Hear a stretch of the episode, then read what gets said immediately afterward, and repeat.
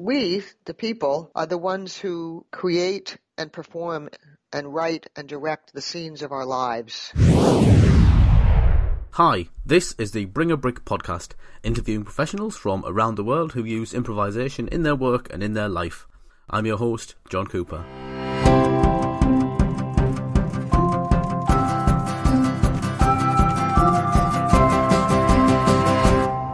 My guest today is Cathy Salit. Cathy is a CEO of Performance of a Lifetime, a company based in New York with clients all over the world.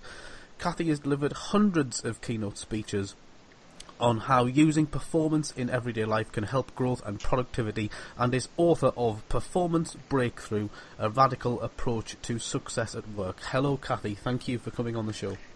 Hello, John. Thank you so much for having me. And t- tell me a bit about Performance of a Lifetime. So it's uh, Performance of a Lifetime. We affectionately refer to it as POWAL.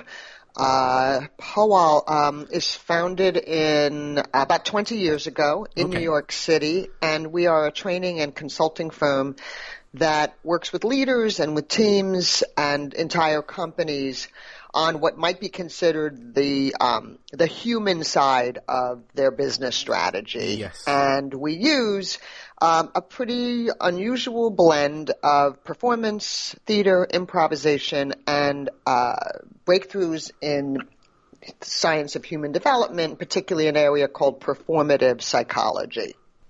So this is a mixture of performance and science. Yes, yes.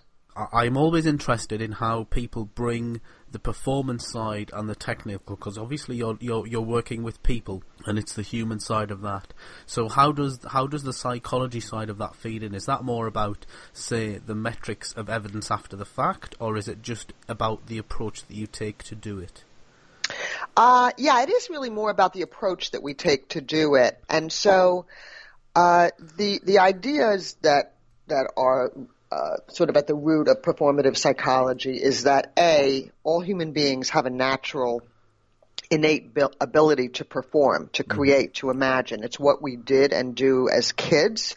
Uh, and it's what enables children to experience very significant transformation uh, and growth. Uh, for example, going from being non-speakers to being speakers. And the whole idea is that through through play, through performance, and which is all a social interaction, it's Yeah. all a social construct, we are able to be not just who we are, but who we are and who we are not yet, who we are becoming. And so, and so performative psychology is about the, if you will, the, the science of becoming, the art of becoming. And, uh, improvisation and performance are just wonderful catalysts. Again, we do it naturally when we're children, and then when we get older, we've got to be reminded and supported to tap into that natural ability so that we can keep experimenting,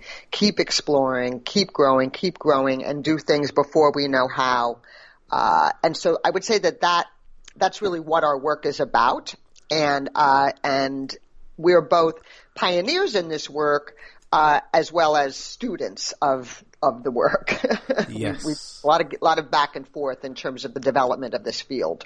Yeah, what was it someone said to us in a previous show? We we we lear- we teach what we need to learn most. Yes, Um, love that. Yeah, which was really it's kind of wow. Yeah, exactly. Describing your your thing there, where you say uh, everyone has it in them to perform. I was looking at that on your uh, on the website, and it reminded me, and it might sound tangential. There is.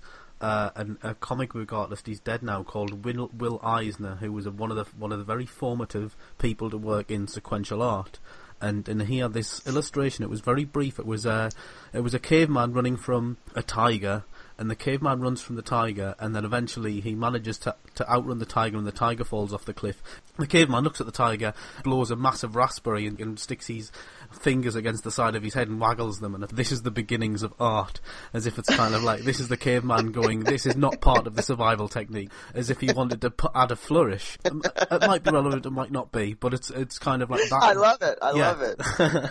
so what, what does what does an average week um, in your life look like in terms of your workload and what it is you have to do? You know, I love that question. Uh, I don't get asked that a lot, so I was like, oh, what what is an average week? So Because um, you know, and if you work in performance and improvisation, there is no such thing as an average week. I would oh, I guess. I, would know, I know. But I was like, okay, let me look at last week and just sort of see what I did. And yeah, so let's see. So I, there were a number of proposals, business proposals that, that we were working on and I was involved in. Yeah. I did a conference call with a close colleague and friend of mine who had just gotten back from a conference in Cuba. Uh, who is she is a a um, both a practitioner of improvisation, but also a scholar in the role of performance and play in early childhood development. Okay. And so she had presenting uh, in Cuba at a pedagogy conference. So Wow. we were hearing about that. Um, we, uh, I did an actual pitch, uh, which we won the work uh, for uh, a very high-end architectural firm, um, and that was that was a, sort of an unusual thing in the sense that uh, it, actually it, it wasn't clear whether it was a pitch or whether it was a design meeting. It was sort of Okay. uh, said to be a design meeting, but I think I was doing a final sale on it. Um, Anyway, so that was that was really interesting.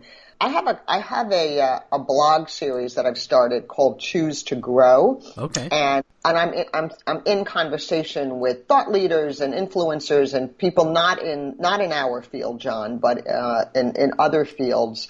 And I'm in a conversation with them where I ask them to send a story to share with the, their and my readers about when was an when was a moment when they or a situation when they really made a choice to grow and how did that go. Yes. Choose to grow, by the way, is is one of the chapters and one of the fundamentals that I talk about in my book about so what does it mean to to live a life where you're being and becoming at the same time and so anyway so i was reading some of those stories and starting to work on responding i led a workshop uh, which is unusual i led a public workshop which i don't do that much of but uh, called the art of listening at a Okay. jazz museum out in stony brook uh, which is a little bit of a sleepy community out in Long Island, about an hour and a half outside of New York. And that was a very new kind of thing for those people, and it was fun to do.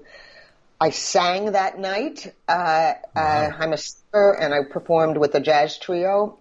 Okay. Um, and that was that was really fun. I, I did two interviews, including one which was a really interesting interview with a guy who is interviewing a number of thought leaders and and also just like CEOs, and the, the topic being leading into the unknown. And um, we had a we had a really fun conversation. And then I'll, then I'll say one more thing, which is that one of the projects that I've been involved uh, in for a very very long time is with an organization called the All Stars Project, which is a uh, a nonprofit here in the United States Yeah. that uses performance and improvisation to support the development of uh, inner city kids, Okay. inner city.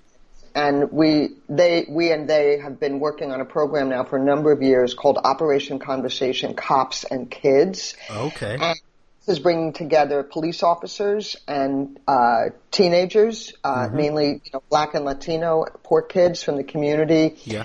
And this- this is a very, as you probably know, this is a bit of a, you know, estranged relationship. Yes, um, yeah. And there's a lot of fear, a lot of unknown, there's a lot of, you know, dislike. And we have been, along with the All Stars, have been running a program that brings together police officers and these young people, and it's a mix of improvisation, the, like really silly, silly theater games, Yeah. Yeah. and structured dialogue. Okay. Um, and it's now become an official part of the NYP, the New York Police Department um, orientation training, Wow. uh, a couple of years. So it's one of my favorite, you know, programs to be involved in, and Yes. one that I think really such a beacon and a guide for us in the kind of impact that improvisation and performance and play can help help with in terms of helping people to talk to each other, yes. to Absolutely. Yeah. or in a in a playful and friendly but nonetheless serious way their differences and to create a new kind of conversation together. Yes, where the stakes can be kind of lowered to a degree where it's comfortable for both parties to to actually engage, so to speak. Yes, yeah, yeah. Actually, that's an interesting way to put it, John. It's the stakes are lowered in a very high stakes situation. Yeah. You know, and and the way they're lowered is by, in some sense, by playing together. Yes. They are they, they they begin to see oh this is a human being just like me. Like we we laugh at the same silly things. We are embarrassed in the same way. We're we're you know we have this ability to to play and pretend. And and you start to see you, you're creating this is where the becoming stuff comes in. Mm-hmm. Because because part of what it means to become who you are not yet is you've got to spend some time literally being who you're not. Yeah, yeah, yeah. Yes, You I get that. like you have to say, okay, I'm gonna I'm gonna break out of my normal role, the, the you know the way I normally speak, the way I know you know, and just like pretend that this is something that I do. But of course, when you do it, you're now doing it. You're no longer pretending. yeah, yeah. I was going to say I can't imagine, but I can't imagine what it's like to be uh, an NYPD cop, apart from watching NYPD Blue on TV all those years ago. But obviously, you know, a, a law officer, a policeman, has to. We we, choo- we see what we choose to see, and, and when you have people in those roles who are trained to see crime, you know, and, and now they're kind of being asked not to do what their normal job would be, I would guess, to to think differently and behave differently during the during the course of that project. Is that is that kind of how that plays out? Definitely. And I will say that that's also the case for the kids, you know, um, in the sense that, you know, one of the things that comes up uh, in the course of the conversation, which again is sort of intermingled with improv and theater games, is people are, they're all asked to share what's the hardest thing about being a police officer and what's the hardest thing about being a young teenager, you know, and one of the things that I've, I've heard this now several times that both of them say is, well, we don't know whether we're going to make it home t- at night. Wow. Like we wake up and we're like, we're not sure if we're going to get home that night. We're going to make it. And, and then, and you can see that, oh, this is a fear that we both have.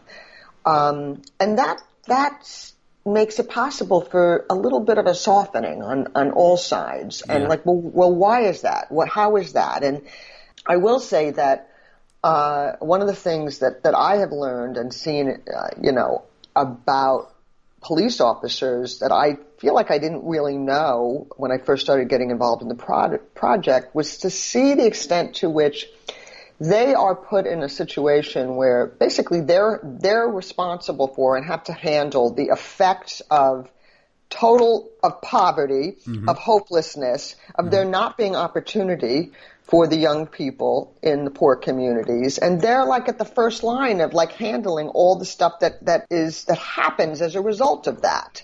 Do you know what I mean? But like they're not responsible for that. That's not their fault. And so they're given a pretty impossible job, you know, and the kids of course are the victims of that. And so they, they, you know, they're trapped, but they're both trapped in a certain way. And, um, this, this work, play and, and, and, and saying, let's do a different performance together just really makes it possible for them to see and hear in some new ways. Yeah, that's fascinating to hear to hear that and, and the way that that would play out. I mean, I can only imagine how that is on both parties, but to to find that common ground between the two, saying mm-hmm. things like you're saying, you know, we we don't know if we'll get home tonight.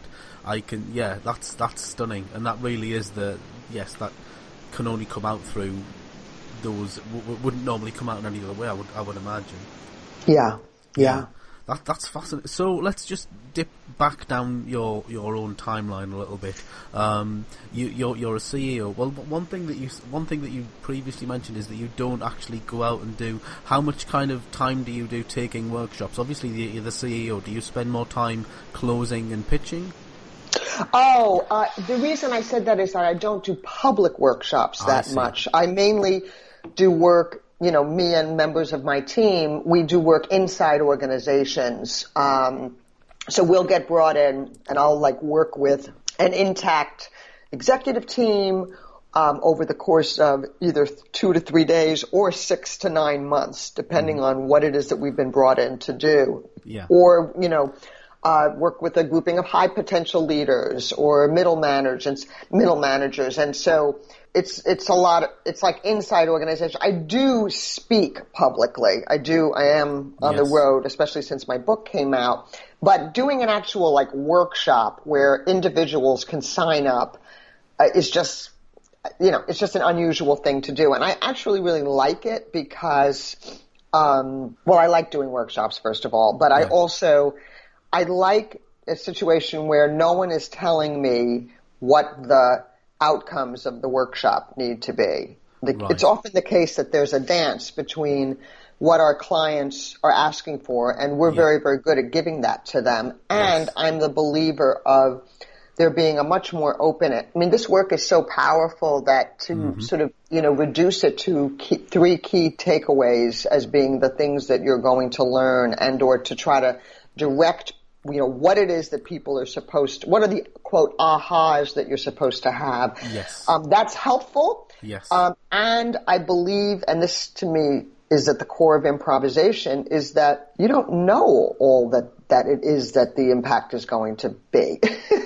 You no. got to let that sort of you know simmer and you got to you want to sit with that and you want to feel that and you want to be confused um, I think that that's an important part of what it means to grow and to learn and not make everything, and this is what this means. So when I do, so that's partly why I like these workshops because mm-hmm. we, in a way, it's not unlike this conversation in that we go off on all kinds of tangents yes. because that's where the group goes. Yeah, the way you put it there, you say let it simmer. I think that's a really good analogy to use because it's kind of you don't necessarily know what the individual people in the room are going to be, so you don't know what their own journeys are, so you don't know what their outcome's going to be. So, so then, Cathy Salit, how did you get here? How did you get to where you are? When did did you start out as a performer? You mentioned you were a singer. What was your route into performance? I was singing very early, you know, as as a child. I was blessed, I guess, with a good voice and being a ham and a family that was constantly, you know, putting me in front of neighbors to perform. okay. and I, you know, I was perfectly happy to do it. So. Wonderful. and uh, so yeah, and then I became a professional singer. I guess in my late teens, early twenties, and um, and had done some theater work but uh, it, it, was very sort of random. Um, mm-hmm. It wasn't in any sort of organized form. And then, um, let me also just say that I think that this doesn't specifically relate to performance per se, but okay.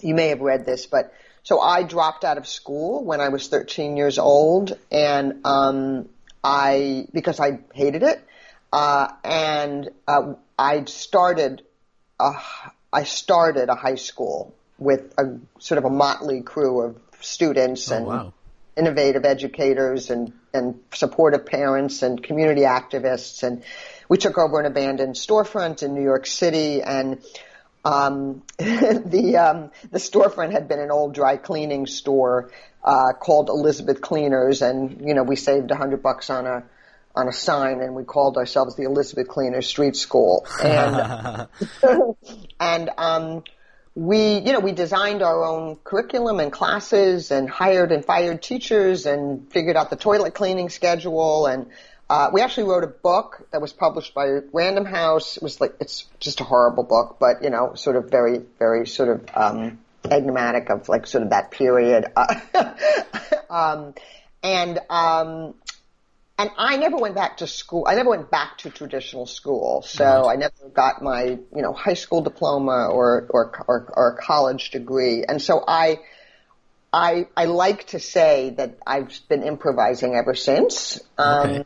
because I sort of was somewhere between self-taught and, and sought out people who became my mentors and teachers. And so in that mix of things, um, and, uh, I was really, really interested in, I became very interested in alternative and different modes of education and okay. learning the result. Yeah. And, and being an artist, I did end up finding an amazing grouping of people who were really, I think, at the cutting edge of bringing together and looking at the, the sort of cross-disciplinary values of value of art, of science, of education, of mm-hmm. psychology, and so on and so forth. And um, and hooked up with some theater people who were doing some really interesting work. And out of that, in the early '90s, uh, one of the members of our sort of our collective um, was a wonderful uh, African American uh, theater artist and she just had started to do some improv work, okay. and so she asked us. She she formed an improv troupe and asked, invited me to join. And I remember at the time that there were several people who who were like very disgruntled about me being part of the group. They were like, "She's not funny, you know. She's like, why why are we bringing her in? She's got you know no sense of humor." And you know, I didn't okay. know about this, knew about this later, you know, but at the time I was like, and she was like an Emmy. Her name was Emmy Gay and she said, no, no, no, no. I think, I think we can, you know, we can, um, pop that cork, so to speak.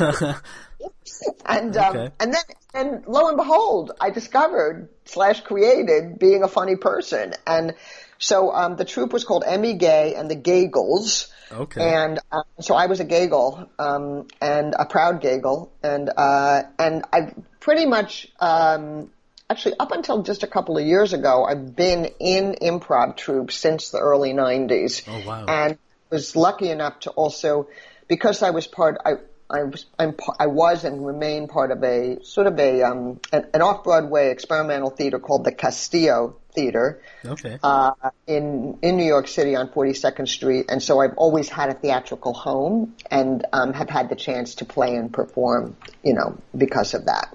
Okay you you refer to yourself as as an artist, and that's a fascinating story you tell about the Elizabeth Cleaner, the uh, Elizabeth Cleaner Street School. Um, is is that not setting up a business to a degree? Are you wh- where do you sit on the spectrum of artist versus business? Because obviously you're a CEO now, but that sounds like a very enterprising thing to do at such an early time. Yeah, yeah. Uh, yes, I, I consider myself a social entrepreneur. Um, and for me, there's always been a very close relationship between, uh, speaking of bring a brick, a building, um, you know, building with others, yes. uh, you know, new, new form, forms, new forms to, to quote Ludwig Wittgenstein, new forms of life, new, new ways of coming together. And so for me, that is both a very artistic and improvisational activity, mm-hmm. and it's an entrepreneurial activity. Um, you know, Performance of a Lifetime Powwow started, I just re- remembered that you asked me how it started, and I was like, I'm like, talk about tangents. Um, uh, we started in the mid 90s. I was one of the co-founders, uh, and it was co-founded by myself, uh, David Nackman, who is still with us and a just brilliant actor and director. And then uh, the late Fred Newman, uh, who was a philosopher, a theater director, and a psychotherapist, and uh, are basically our resident genius. Um, and a lot of the work that we do builds on his ideas, which bring together, you know, art and theater, performance and psychology, alternative, you know, ideas in psychology. Uh, but we started as a as a quote school. Mm-hmm. Um, and just like my, that other school was a quote school. right. Yeah. yeah. I mean, we called it a school, John. right. Uh, right. I get it. Yeah. You know, I get what it. can I say? I mean, yeah. it doesn't look that. I mean, it was and it wasn't. Right. So I'm with you. I'm with uh, you.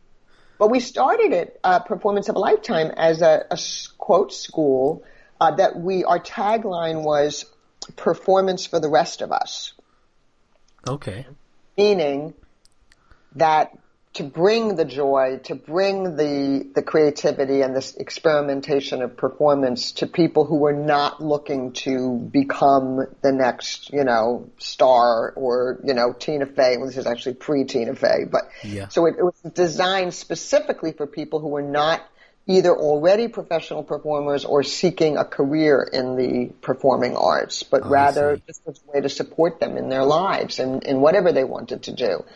And we, um, we designed a program, a sort of a workshop that we built the school around, which is where we get our name, uh, which was uh, began with a grouping of you know people, strangers, uh, mm-hmm.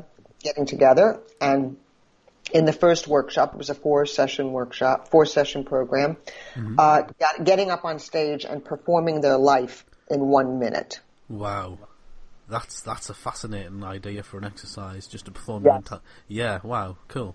Yeah, and then so they performed their lives in one minute, and the only the only uh, restriction that we gave people was well that it had to be within a minute, but also it needed to be a performance. So uh, an explicit performance, meaning mm-hmm. it had to be a song, a dance, or a mime, or the you know acting out a scene. So you know if it, I, it wouldn't be like, hi, my name is Cathy Salit. I grew up in New York City, but you know, it'd have to be, my name is Kathy Rose. You know, like, like it'd be an opera okay. or whatever, you know. Um, and then after they did their one minute, and we did a lot of work with the audience to create an environment in which people felt supported. Um, yeah. So like, like the whole, the, the performance of an audience is very important. So a lot of applause, a lot of, you know, even though you're sitting there, you know, thinking, oh shit, what am I going to do? You, know what I mean? Even yeah. while you're worried, you still have to give and support and make your partner look good. Another yeah. important rule in improv.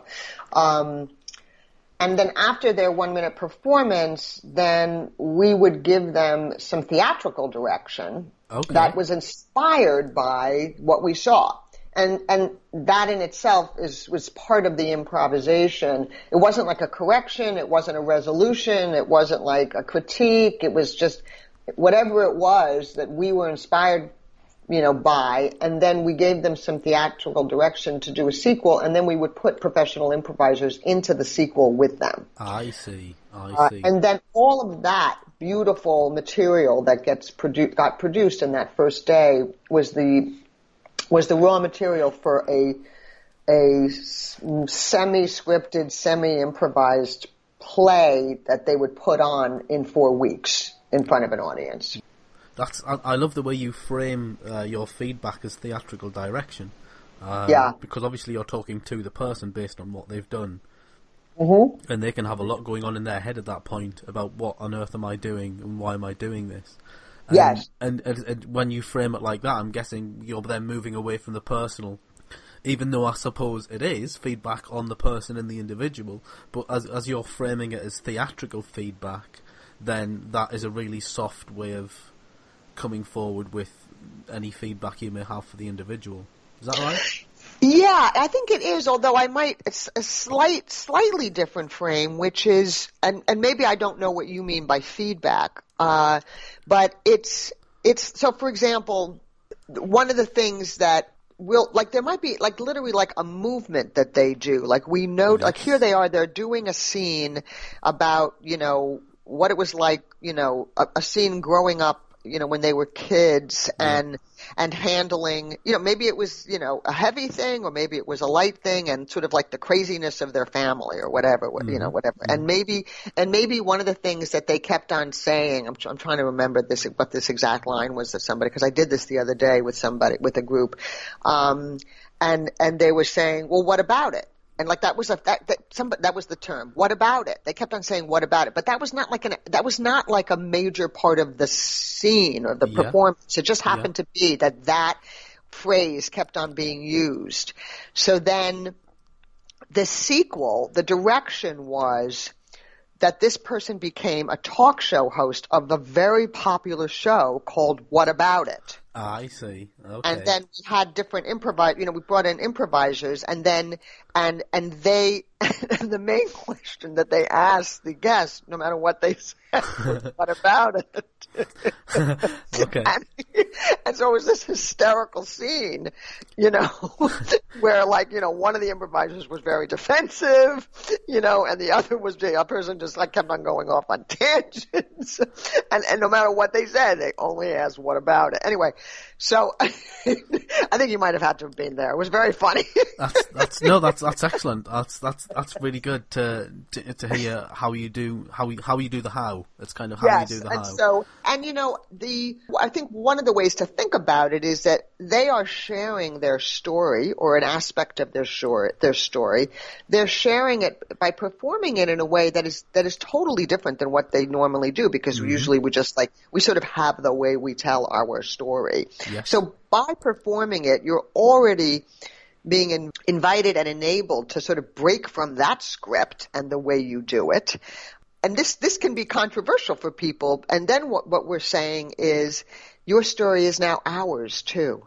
And we're, we're Okay. part of it with you. And we're, your story is growing. Your story is unfolding and we're, and we're, we're in it with you. And here's, here's one of the places it happens to be going.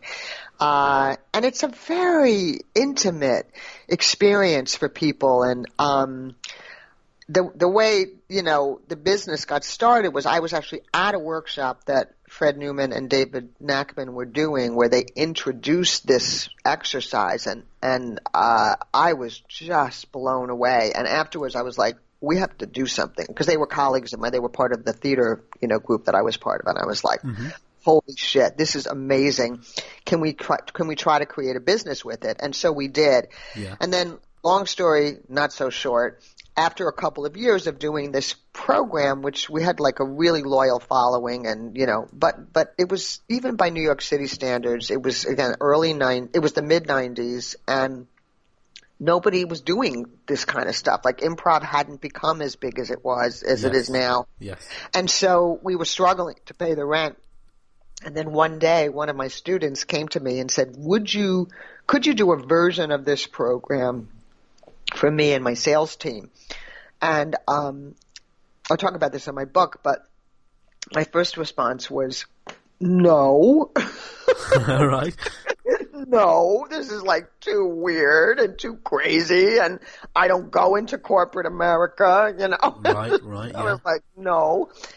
And then, uh, she was like, well, I'll pay you $1,500. And, you know, we were making like $15 for like tap dancing classes. I mean, Yeah, you, you know, we were like, you know, and I was like, oh my God, we can pay the rent, you know. All right, let's give it a try. And, uh, we never looked back. When was that? Are we still talking mid nineties? Yeah, so that was now, I mean, we formed Performance of a Lifetime, uh, mm, 96, 97, and then, and then probably that was about 99. Uh, and, and, and then one of the things that happened was that then the whole dot com, you know, bubble started Oh, happening. yes, yes. And so we were able to really sort of you know, key into that uh, and get the business going and, and, and learn a lot. We also had, we also, one of, another one of my students, um, was, ran the, um, the, the education for medical residents at one of the large hospitals here in New York City. Okay. And so she ultimately brought us in to, to design and run their communications program for all of the medical residents. And so we did a lot of work on the doctor patient relationship and again using improvisation and role playing and helping people to to break from their normal scripts doing a lot of work on you know the kind of work that obviously you you you do when you're improvising on present on being present on on listening on hearing the offers that are coming from your patients Yeah. and how do you build with them so that you're you're always you know one one of my favorite uh authors and people is this you probably you might have heard of him his name is Stephen Nachmanovitch I've he not wrote a heard that. No, I've not heard that name. he wrote a book years ago called Free Play. He's got a new book that he's working on. Um, he's a he's a violinist, an improvisational violinist, and um, you know what he talks about is that every conversation is a is a form of jazz, and so I love that idea, and and that's very much you know I, I learned. I would say that in some ways I learned that most uh, initially, like it's in a very powerful way in the work that we were doing in training doctors because we were helping them break from, in a way, the scientific conversation where, or the, or what's called the medical interview, which is very structured and very limited and, and like, and literally like, teaching them how to look up from the page. Right. Well, yeah, yeah. I, I can imagine just just how to engage with, Yeah. how, how to be present, and Yeah, and how on. to be willing to go else other places, which you know, at first the, the the sort of the pushback we got was, well, but I only have ten minutes for the interview, and so then there's the question of, well, how do you, how can we use that ten minutes so that you're you're actually building a relationship, you're actually creating a uh, you know, a, a, an ensemble, if you will, a performance with your with your your collaborator who is the patient. Yeah, yeah, yeah, yeah. yeah. You know, um, bring them into it and create it with them, co-create it, and and as a result, I mean, that's a, that's a, that's a nice story where they had been having like really really low patient satisfaction scores, and they were not very unpopular, um, and uh, and we were credited with totally turning that around because within two years they they went from like the one of the lowest um, performing hospitals in that regard to to in the like top ninety percent. Yeah, that's Um, and that's a fascinating place to bring that practice about in because you know traditionally patient to doctor relationship is there would be a, a layer of distance between Mm-hmm. between that because that's how the doctor would function by not getting involved at a particular level with the patient so that their work doesn't become emotionally difficult to do. Right, right. And so then, and that's where back to one of your earlier questions about where does psychology fit in this, or you know, human development. Yes. It's that you know then. Not just then in a linear sense, but then part of what the work is is supporting people to be, you know, willing to take that kind of risk to sort of like handle the emotionality. I mean, Wow, yes, one of the yes. one of the things that we've worked a lot with doctors on is uh, what's called the DNR conversation, which is the do not resuscitate, meaning you Oh, have wow, to talk okay. to your patient about Yeah. whether or not at a certain point, given where they are in their health and when they might, you know, lose consciousness or whatever, do they want to say yes to a do not a DNR, Yeah. or do they want to do anything that you can possibly everything you can possibly do to try to keep them alive? Yeah. And it's like a it's doctors have to have that conversation a lot. They have to have it with the patient. They have to have it with the families. Yes. And you know, when you're a young resident or new, you're that's a scary conversation That's to a have. terrifying conversation. It's to have. terrifying. Yeah, absolutely. So, Yeah. you know, we created a playground, if you will, for them to practice that and to Yeah. perform that and work on their own emotional responses to that. Yes. And to be able to distinguish between sort of like their own fear around it and like, you know, and, and sort of to be able to go, to be there with the patient or the family when you're having that conversation, including risking that, you know, maybe you'll tear up. Yeah. Maybe you'll, that, because you've grown to care about this person or, you know what I mean? So. Okay, yeah, that that sounds like you're getting into the realms of using, and, and correct me if I'm wrong. That sounds like you're using improv to nurture and improve levels of emotional intelligence. Yes, yeah. Yeah? I mean, the, yeah, the, the, um, absolutely. I mean, the only thing that, the only, um, caveat that I would say is that, um, and this is sort of a pet peeve for me, John, so, you know, bear with me, but, Okay. um, I think that it was, I think that emotional intelligence and the, and the, uh, that whole concept is, is a, was very, very important when it was introduced because it, it made it possible to talk about emotionality Yes. in the workplace, which was Yes. had been like totally taboo. So to the extent that it did that, I feel like you know, yay, wonderful, Yeah, that's it's great. validated. It's validated Yeah. things a little bit. Yeah. Yeah, but I think that, um, and now this is a little bit of the feminist in me. Okay. To add intelligence to it makes it to me like you know, well, then it's okay. You know, then, then it's sort of well, it's a male thing, so it's I cognitive totally and it's that. intelligent. You know, I and it's like, what if it's just emotion? Yeah, yeah. I oh man, that, that that makes such a difference just to take the word. Yeah, it's emotional intelligence, so we can talk about it with Right, with right, distance it. and cerebral kind of. Exactly, But as soon let's just talk about emotion, it's kind of like oh wow, yeah, and, and culturally. When I, when I talk about improv, and obviously I interview, um, uh, I'm trying to interview people from all over the world, and the, the very subtle cultural shift between the UK and America in terms of how we address those kind of things th- there is a little bit there, and, and it's kind of I, I'm fascinated when I when I try when we try to even in the realms of say performance improv, like I do when I'm with my guys doing stuff, when we bring emotion into scenes, it's just kind of watching how the body language shifts and changes. And know? how do you see the difference between UK and US? I'm very interested in that. Yeah, it's. I, I think there's it's improv, as I see it in my own experience, and this is just my opinion, is a lot more developed in, in America than it is in the UK, and, and I think that's obviously because you have a better, longer, more established history of it. Does that kind of make sense? Yeah, yeah, yeah. That's yeah. very interesting. Yeah, yeah. I'm, I'm, I'm always fascinated about the cultural differences. Something you said earlier on about um, the the cops and kids project. There was a guy interviewed, uh, Machrane Vissers, who's in Holland, and he did a, he did a very similar uh, thing where he was doing that, and he was doing it in Amsterdam, and it's kind of like you're talking about doing it with NYPD cops, and he did it in Amsterdam, where obviously they have a massive drug culture, and and even though you're doing potentially the same, or well, it'll be different exercise, but even though it's kind of like, oh, he's working with cops and kids, you're working with cops and kids, I can imagine they're miles apart in terms of culture and the subtle things that are addressed within that. Uh, I don't have the answers. I'm just trying to kind of cast this wide net and draw parallels to things. I love that. Okay, I'm I'm going to just move this on a little bit. Daniel Pink, business analyst, has a brilliant TED talk on the power of motivation, and I noticed he'd given you um, a review on your on your website where he calls you the sales whisperer.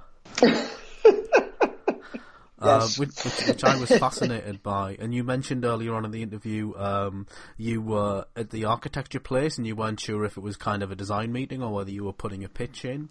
Yes. When you are kind of working on your business and the growth of the business and how it works, yes. Yes. Do, do you bring your performance skills with you into the moment for the pitch and the process of getting the work? Totally, totally, all the time. Yeah. Um, yes, I mean, on the one hand, I bring it in, and we bring it in because I have a team of people, a wonderful, amazing team of people who both who sell, design, talk, uh, ex, you know, deliver, uh, the, you know, client relationship, uh, wonderful, amazing. Um, the, we all, we very much use performance. One, because as I was saying earlier, we consider everything a performance. We are performers. We're performing all yep. the time. Yeah. Um, or maybe I didn't say that. I said we were natural performers, but we also believe that we are performing all the time and that to become more deliberate and aware that we are, then we can be more choiceful, even though I don't think that's a word, about what those performances are. In the same way that actors, you know, and improvisers do, you know, mm-hmm. where we're we're picking up on the authors that are uh, you know, in the scene yes. and building with them, saying yes to, and to them and building with them. And we're also putting in, you know, um, offers that are different perhaps than people might expect. So, yes. um, just in thinking about that pitch that I just did, uh, one of the things that I decided to do, but I do this, I just sort of do it. Um, but I did whatever. I made a decision to do it at one point. Was like rather than they were like, well, could you please explain, you know, how it's going to work? And then I just got up and like I I showed them, and I started. I oh, actually I was telling them a story about this is the first one that I did was I um, I was talking about how nearby change is, but that we often feel like it's it's very very hard to get to, and it is. Right. It is. Yeah. But that yeah. but that one way to think about change is that our our capacity to change, our ability to change, is is a performance choice. And so then I got up, and then I just I said so. For example, we usually walk, you know, at a certain pace and a certain rhythm, certain speed, but but we can change that. And then I started doing this slow motion walk across the okay. around the conference table, and yeah. you know I could see them out of the corner of my eyes. They're like their jaws dropped, yeah. you know, yeah. and then the smile started, you know, just like oh my god, you know, like we have this performer in the room with us, and she yes. seems to be willing to do this thing that is very very weird. Awesome, awesome, you know? yeah, yeah, yeah, and, yeah. Know, um, and so, and I'll have them do an exercise with me, you know, right then and there as yeah. a way to convey, you know, here, and, you know, and then here are some of the lessons that we can, you know, help people see as a result. And we, I did a mirroring exercise with somebody. Um, and, and I think that one of the things that's, I'll say a couple things about that. Number one, um, I feel like it's an honest way to, um, talk about the work that we do and to yes. give people feel for it because yes. it actually goes back to this thing we were just talking about. Now that I think about it, around emotional intelligence, like you know, rather than being like very very prim and proper and saying yes, you know, when the learnings that you will get and blah blah blah blah, you know, Yeah, yeah, yeah, yeah. like I will say to them, one of the things that I'm going to do with your people is I'm going to they're going to have the experience of doing something that feels pretty weird. Yeah, yeah. I, And I totally see where you're coming from with that. and That we makes sense. need weird. We need weird. If you're going to do something new, it feels weird. It feels abnormal, and that's a good thing. And so, Yes. so part of what I think I'm trying to, and we're trying to help people see is, you know, it takes. On the one hand, it's very close by. On the other hand, it takes a certain kind. You have to shift out of what you normally do, and improvisation, performance, this idea of being who you are and who you're not at the same time, um, you know, requires a combination of a leap of faith and um, this, and support to do it, support Yes. and structure to do it. So, yes, I think it's very, very important as um, you know, applied improvisation, you know, sometimes I use that term, sometimes I don't, but, you know, facilitators, trainers, business people, I think it's important that we not try to turn our work into, it's almost like everything else, it's just a little bit different. No, it's really different. It's really different. That's important. And that's because people need really different. Yeah, I, I get that. Yeah, it's interesting listening to how different people do the how in terms of showing, showing what it is. And you're absolutely right, that thing of show me what it is in a way that I understand that fits in with my world, not yours. You know, as opposed to don't break my world down and explain something, even though that's, that's absolutely what needs to happen right in that moment. Um, Yeah, and it's a dance, right? I mean, so Yeah. you have you've got to good way of be, you know, like building on what they're saying and and taking them a little bit somewhere. And Yes. and I mean, and I think that you know, I mean, Dan's words are very very kind. One of my chapters, uh, it's something about schmoozing and selling and you know and other kinds of salesy networking kinds of things. It's called the art of selling, networking, and other schmoozy things. And one of the things that you know, try to give people in, in that chapter is both, you know, how do you listen so that you're building with what people are saying? How do you be fearless if you, you, you want to put something in front of them that, you know, is, is, is that you feel passionate about, but also that it's really more about building a relationship and mm-hmm. don't worry about the sale yeah, yeah, just yeah. don't worry about it. It's not, you know, like even if you really need it, you've mm-hmm. got to pretend that you don't. Yeah, yeah, no, ab- absolutely. I mean, I mean, humble subject. It's it's really nice to hear someone else say that. It's kind of like that's the kind of thing that I use and I do, and I understand is the right way to do it, and I put it into practice. But it's always nice to hear someone say that back to you. Yes, um, just to keep it up. reaffirm. yeah, yeah. Am I right in thinking that that book is the one that's downloadable from your website? There is a chapter from it, or the Yes, book. that's the yes, exactly. That's the chapter that's downloadable from the website. I yeah. downloaded that earlier on today, and I shall be reading it this evening. okay, all right. Brilliant. Okay, I- I'm just gonna I'm gonna wrap us up, and I'm gonna ask you a couple of final questions. Uh, Cathy Salit, what do you get out of the work that you do? What's your main takeaway? Oh my goodness. We're the ones, we, the people, are the ones who create and perform and write and direct the scenes of our lives.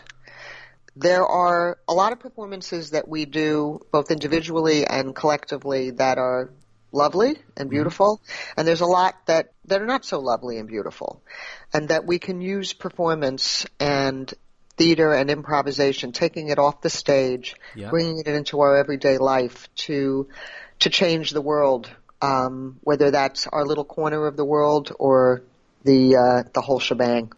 Wow, that's that's that's pretty deep. That's brilliant.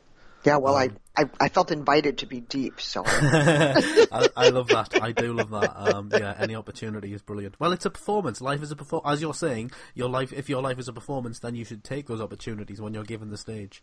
Um, Yes. Absolutely, you should. Um, did you say you're working on a book at present?